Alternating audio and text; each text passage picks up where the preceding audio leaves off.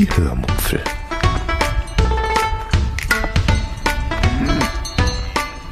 Aus dem Tagebuch einer Allgäuerin.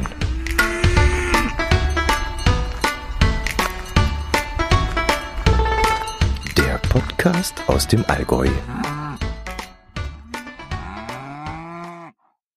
Hallo und herzlich willkommen zur 331. Episode der Hörmupfel. Heute erzähle ich euch von unserer Fahrt in den Harz und vom gleichzeitig ersten Urlaubstag dort und naja, ich denke, ich werde auch noch zum zweiten und dritten Urlaubstag kommen. Viel Spaß beim Hören. Wir sind also wieder einmal in den Harz gefahren. Eigentlich sollte es äh, ja mit dem Wohnwagen nach Frankreich gehen. Wegen dem bösen C haben wir uns dann aber gegen das Ausland und für den Harz entschieden.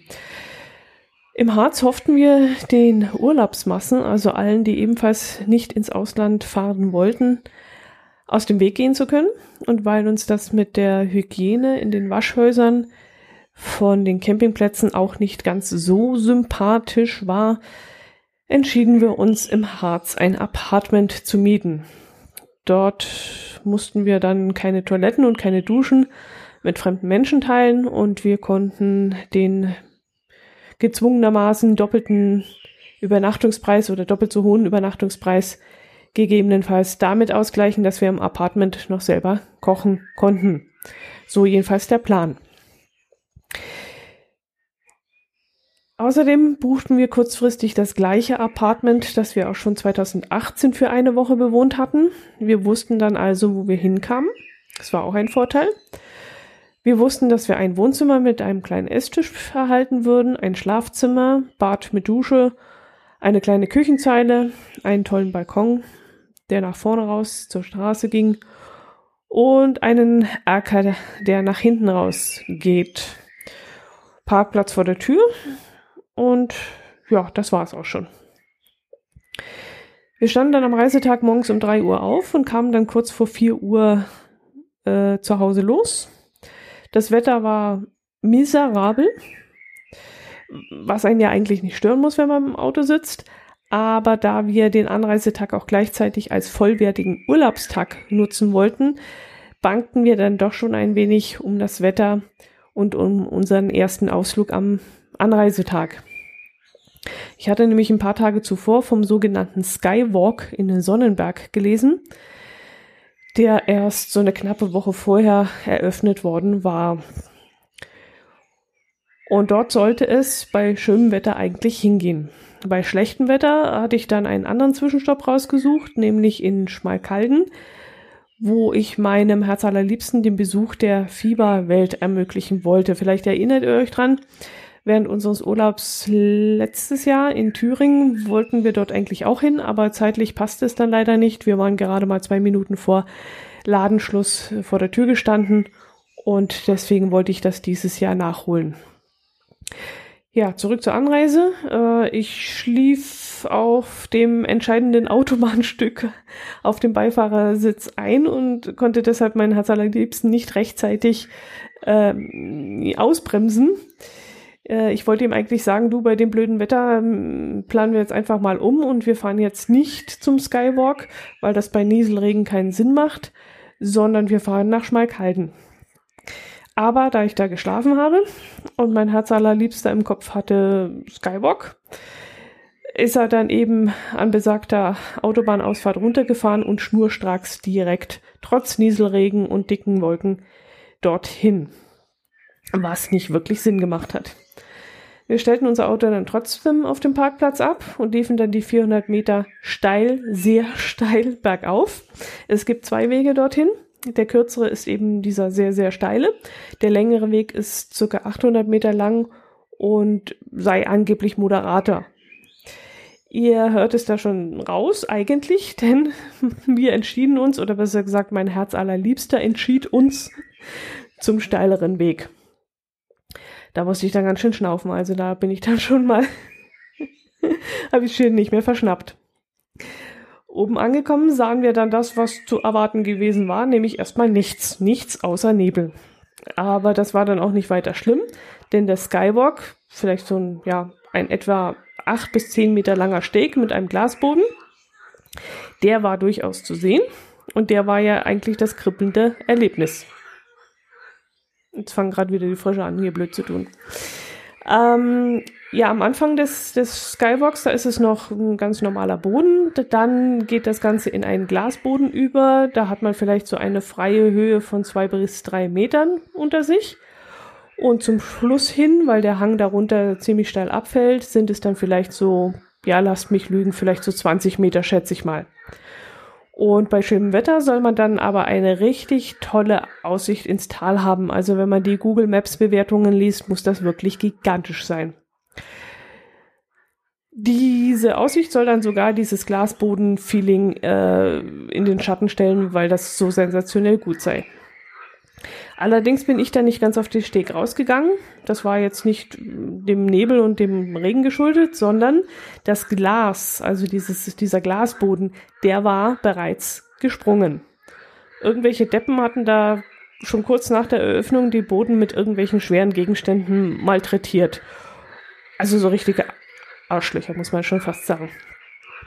Es ist zwar alles da angeblich äh, Kamera überwacht, aber das hat eben nicht geholfen, um eben diese Deppen dazu zu animieren, mit Steinen auf diese Glasscheiben zu donnern.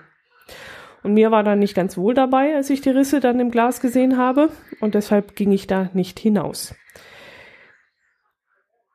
Hinterher habe ich dann auf Google Maps auch gelesen, dass der Boden trotzdem sicher sei. Ja, weiß ich nicht woher der das dann weiß, ob der dann auch noch drauf rumgehüpft ist, keine Ahnung, aber ich traute mich jedenfalls nicht drauf. Wir sind dann wieder zum Auto zurück und ich plante dann unsere Anreise ab diesem Zeitpunkt ein wenig um. Da wir im Westen des Harzes waren und uns dort äh, auch noch ein paar Stempelstellen gefehlt haben, uh, zum Beispiel die, die Stempelstellen des Harzer Steigers, beschloss ich dann, dass wir diese erwandern sollen.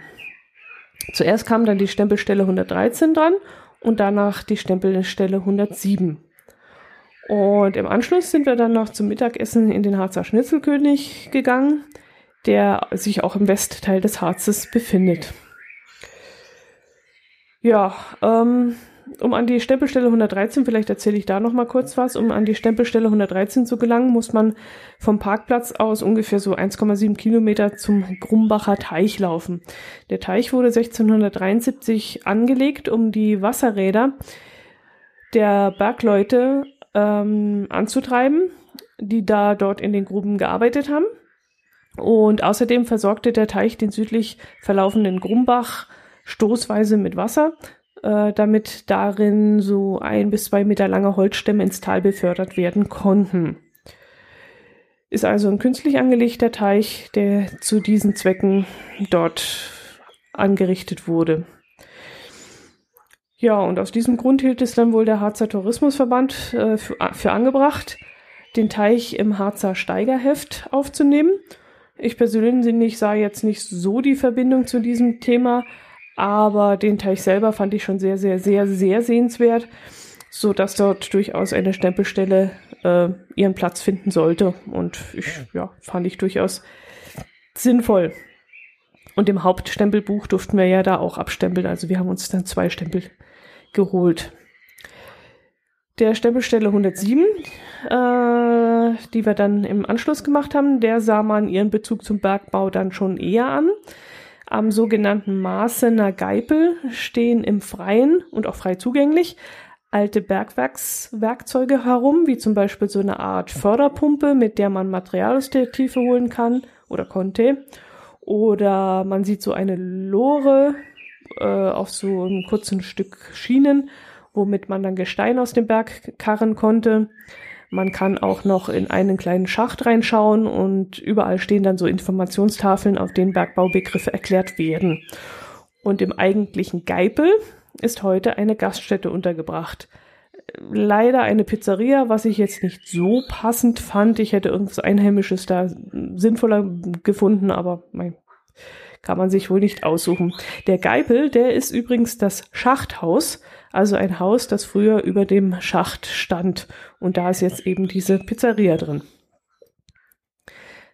Nach dieser Stempelstelle sind wir dann so hungrig gewesen, dass es dann Zeit wurde, für uns zum Harzer Schnitzelkönig zu fahren. Nach Pizza war uns nicht und die sah jetzt auch nicht so einladend da in diesem Geipel aus.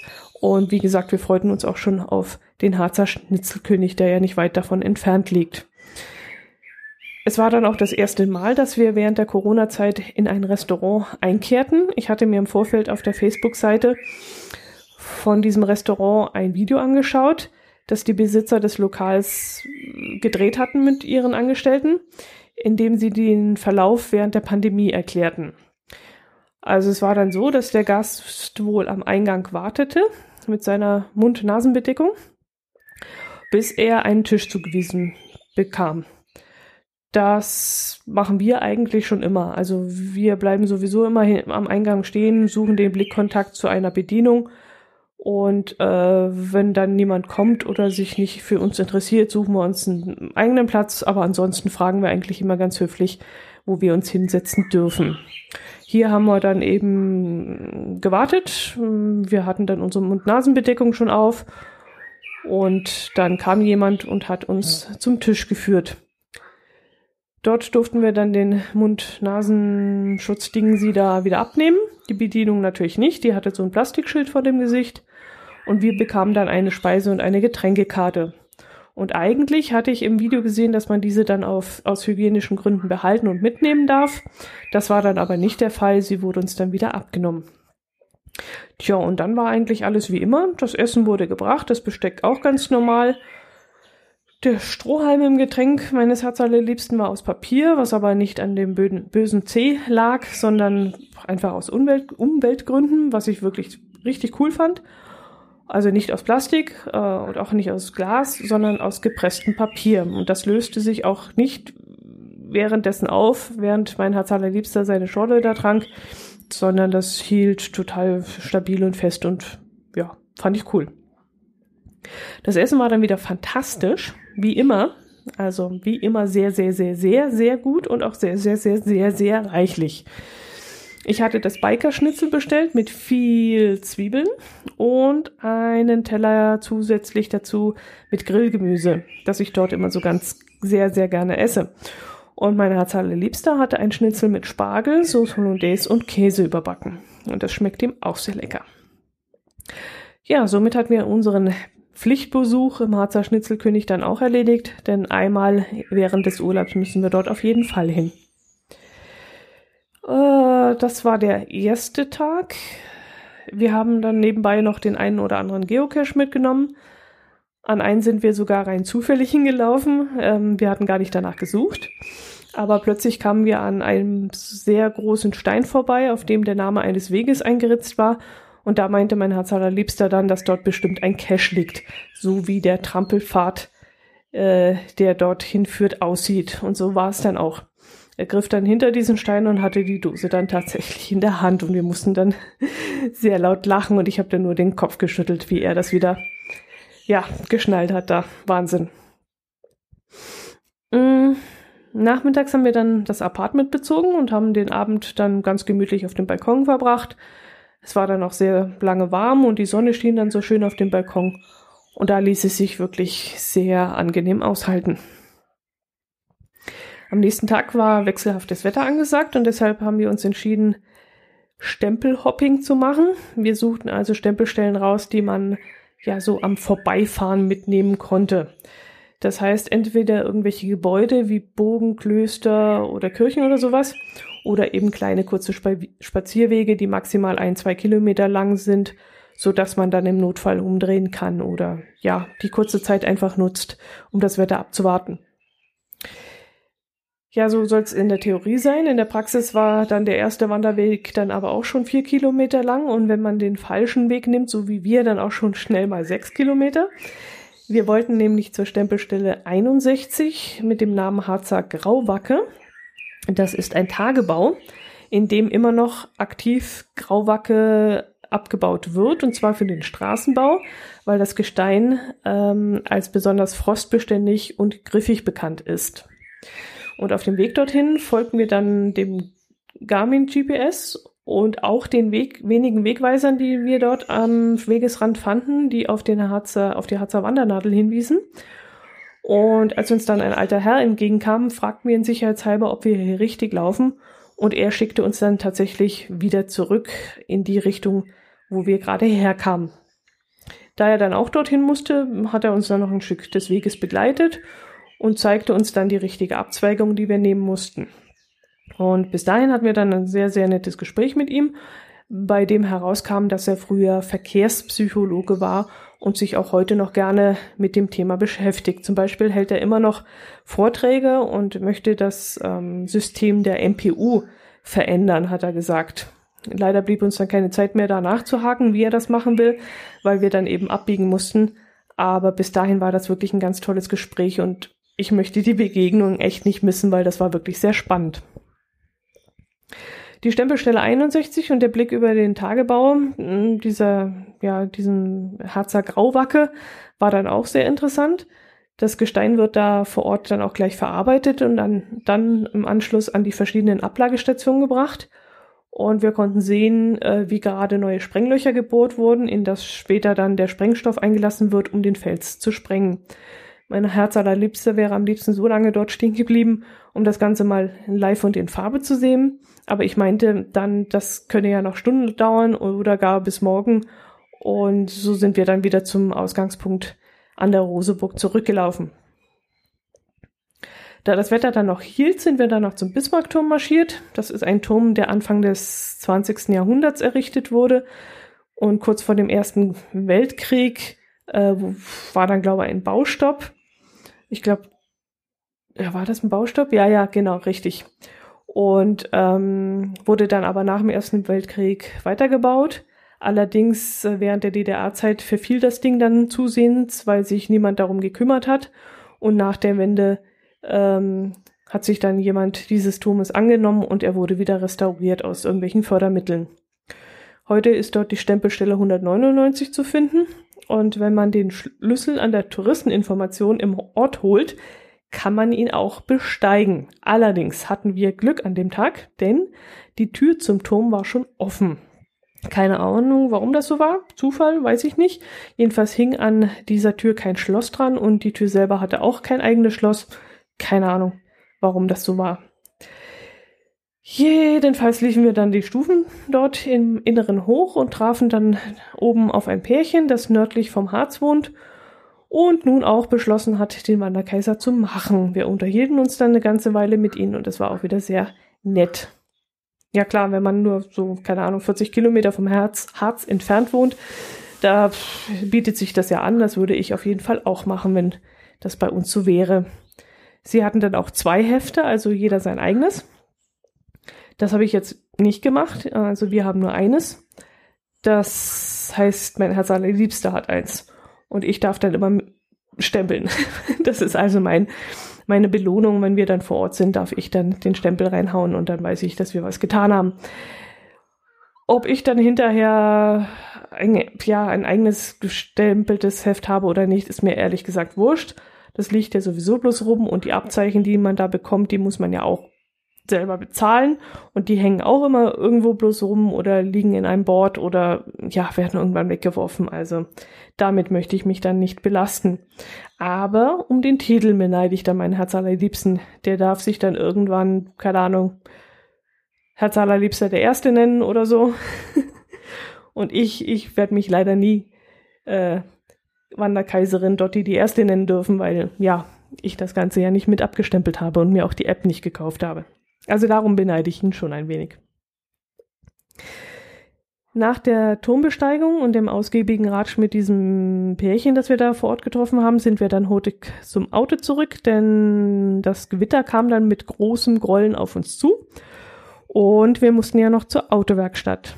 Unser Auto hat nämlich an diesem Tag morgens eine Fehlermeldung angezeigt und das wollten wir dann sicherheitshalber mal überprüfen lassen.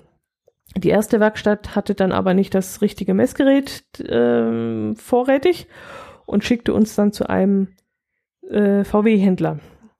Der konnte uns aber schon also nee, der, der Händler, der erste Händler, der konnte uns schon mal so viel sagen, dass es nicht unbedingt lebensbedrohlich fürs Auto ist.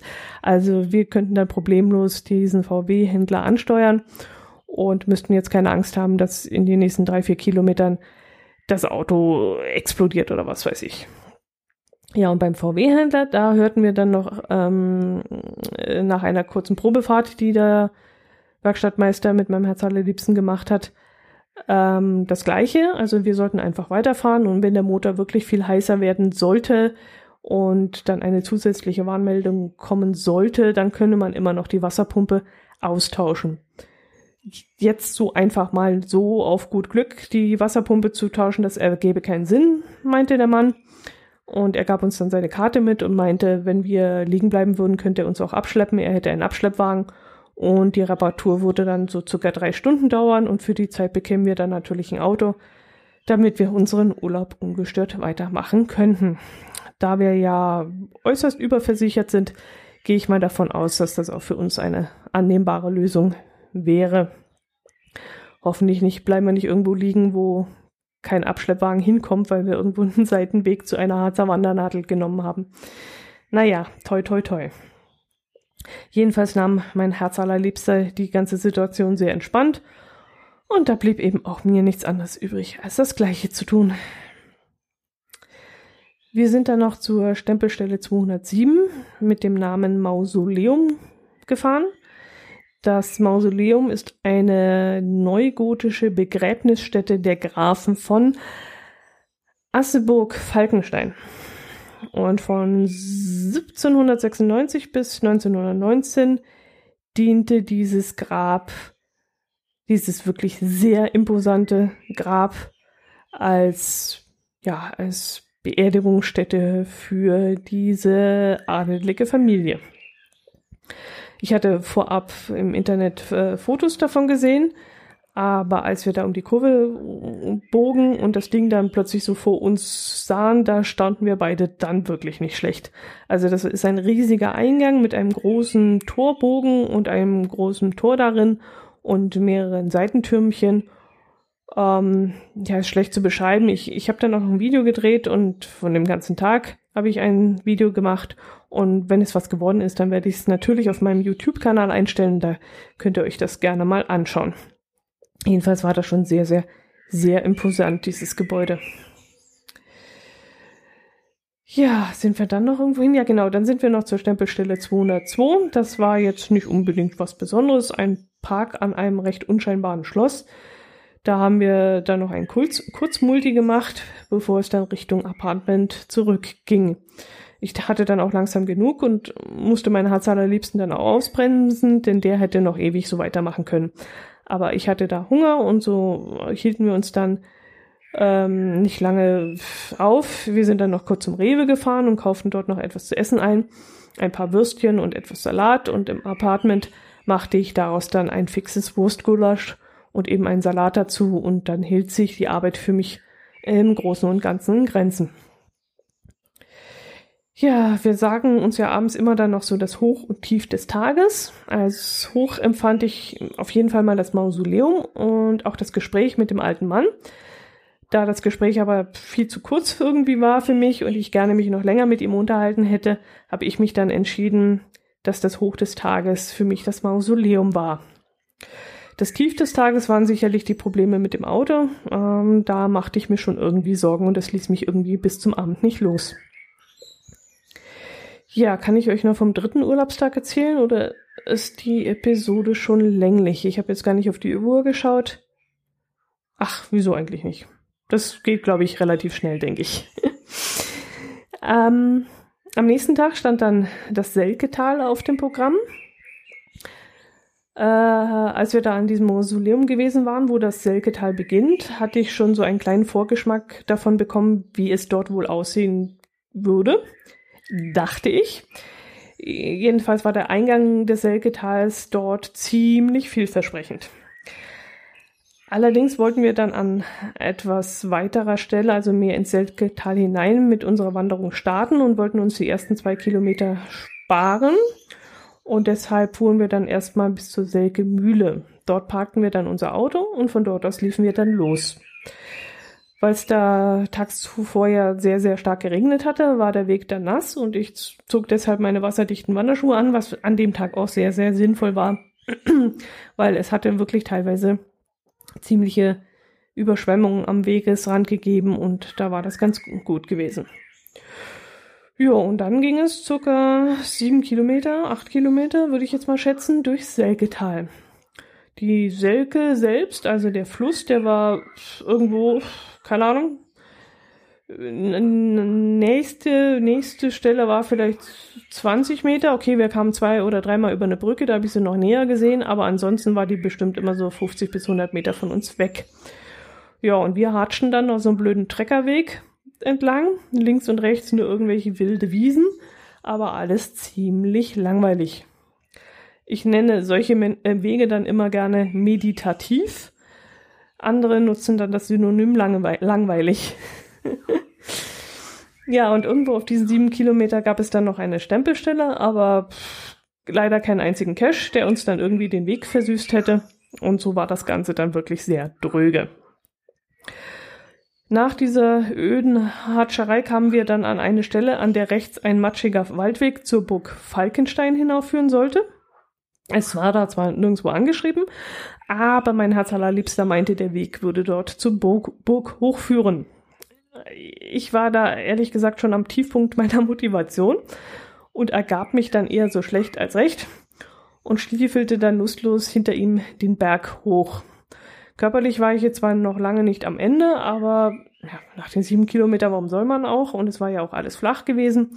Aber ich war in dem Moment so restlos unmotiviert, dass ich wirklich einen Fuß auf den anderen setzen musste, weil sonst wäre ich da nicht weiter gelaufen. Irgendwann kamen wir dann auf einem zugegebenermaßen sehr schönen Waldweg. Also der Weg dorthin war wirklich sehr hübsch und führte dann tatsächlich an einem kleinen Bach entlang. Irgendwann kamen wir dann auf dem Buckel oben an und ich wollte schon fragen, wo jetzt diese bescheuerte Ruine ist. Da stand ich dann plötzlich vor einer riesigen, sehr, sehr, sehr gut erhaltenen und super geilen Burg. Wir hatten die Burg echt zehn Meter davor noch nicht sehen können. Aber als wir dann aus dem letzten Buschwerk, wo ich mir noch die Arme aufgescharrt hatte, weil das so, ein, so, so, so spitze Dornen drin waren. Als wir da so ungefähr zehn Meter vor der Burg hinaustraten, baute sich dann eben diese riesige Burg urplötzlich vor uns auf. Und das war wirklich ein unglaublicher Moment. Leider machte die Burg dann gerade zu. Die hat nämlich von 12 bis 15 Uhr geschlossen. Und wir waren kurz vor 12 Uhr dort. Aber ganz ehrlich, in diesem Moment hat mich das nicht gestört. Jetzt im Nachhinein schon ein bisschen, denn ich habe nochmal nachgelesen, was man da so alles sehen könnte und sie wäre schon auch von innen sehenswert gewesen. Aber in diesem Moment war ich so begeistert von dem Gebäude und von dieser Überraschung, dass das Ding da plötzlich vor uns äh, aufragte, dass mir das schon Ereignis und Erlebnis genug gewesen ist in dem Moment. Wir sind dann, nachdem wir unseren Stempel da geholt hatten, mm, die Nummer weiß ich jetzt gerade nicht, die habe ich mir nicht notiert, äh, sind wir dann den anderen, den offiziellen Weg wieder runter ins Tal marschiert und haben uns dann dort unten gefreut, dass die Gaststätte zum Falken geöffnet hatte. Und wir dort im Biergarten dann auch einen Platz gefunden haben. Und wir haben dann dort gemütlich zu Mittag gegessen und danach konnten wir dann frisch gestärkt die andere Seite des Berges hochwandern, wo wir dann die letzte Stempelstelle des Tages ansteuerten, nämlich die 204 Selke-Sicht an der Ackeburg. Es fällt mir gerade ein, von Ackeburg habe ich überhaupt nichts gesehen, aber man konnte die Selke sehen von dort oben und auch wieder rüber zum, zum, zur Burg Falkenstein. Das war wirklich ein schöner Blick von dort oben. Ja, und von dort aus ging es dann oberhalb des Tals wieder zum Auto zurück. Diese Strecke war dann aber leider genauso dröge wie der Hinweg im Tal. Also wenn ich die Tour noch einmal machen will, müsste, ich glaube, ich würde den Gasthaus zum Falken als Ausgangs... Nee, würde ich nicht. Nee, würde ich nicht, weil das sind dann alles One-Way-Strecken und die mag ich noch weniger. Nein, ich würde es vermutlich genauso wieder machen, wieder diese Rundtour machen und äh, ja, vielleicht würde ich mir den, die, die, die langweiligen Abschnitte irgendwie ja, mit Kopfhörern auf dem Kopf äh, erwandern, um dann nebenbei Podcast zu hören, damit ich eben etwas Ablenkung habe. Ähm, ja, denn normalerweise mag ich es nicht, irgendwie in freier Natur Musik zu hören oder Kopfhörer auf den Ohren zu haben. Ich mag eigentlich das Vogelgezwitscher und die Ruhe im Wald. Aber da nützt wirklich das schönste Vogelgezwitscher nichts, wenn der Weg einfach nur kotzlangweilig ist. Und ich wusste ehrlich nicht, wie ich mich da irgendwie ablenken kann, damit der Weg gefühlt kürzer wird. Gut, das soll es für diese Folge gewesen sein. Ich weiß jetzt nicht, ob ihr im Hintergrund die Frösche hört. Das ist wieder die, der Teich im Garten. Ich hatte euch damals schon in der Episode, ich weiß es nicht mehr, vor zwei Jahren ich verlinke es euch in den Shownotes Ende des Jahres. Ich glaube, irgendwie im September 2018 waren wir hier schon mal. Da habe ich dann auch immer gerne in diesem Erker hier gesessen, hatte das Fenster offen und im Hintergrund haben dann die Frösche unten im Teich gequakt. Ja, und jetzt habe ich auch das Fenster aufgemacht, damit ein bisschen frische Luft reinkommt. Es war jetzt gerade noch sehr warm. Langsam zieht ein Gewitter auf und die Kü äh, Luft kühlt langsam ab. Und deswegen habe ich jetzt Fenster aufgelassen, während ich hier die Aufnahme mache. Und ich denke mal, das Gezubbe, Gemache, Gequake hat euch nicht zu sehr gestört. Ja, vielleicht habt ihr Lust, nächste Woche der Fortsetzung zu lauschen. Und ich hoffe, ihr hattet ein wenig Spaß an dieser Episode. Und wünsche euch ein schönes Wochenende, eine schöne Woche. Und würde mich über Empfehlungen und Kommentare freuen. Und ja, dann bis nächste Woche. Macht's gut. Servus.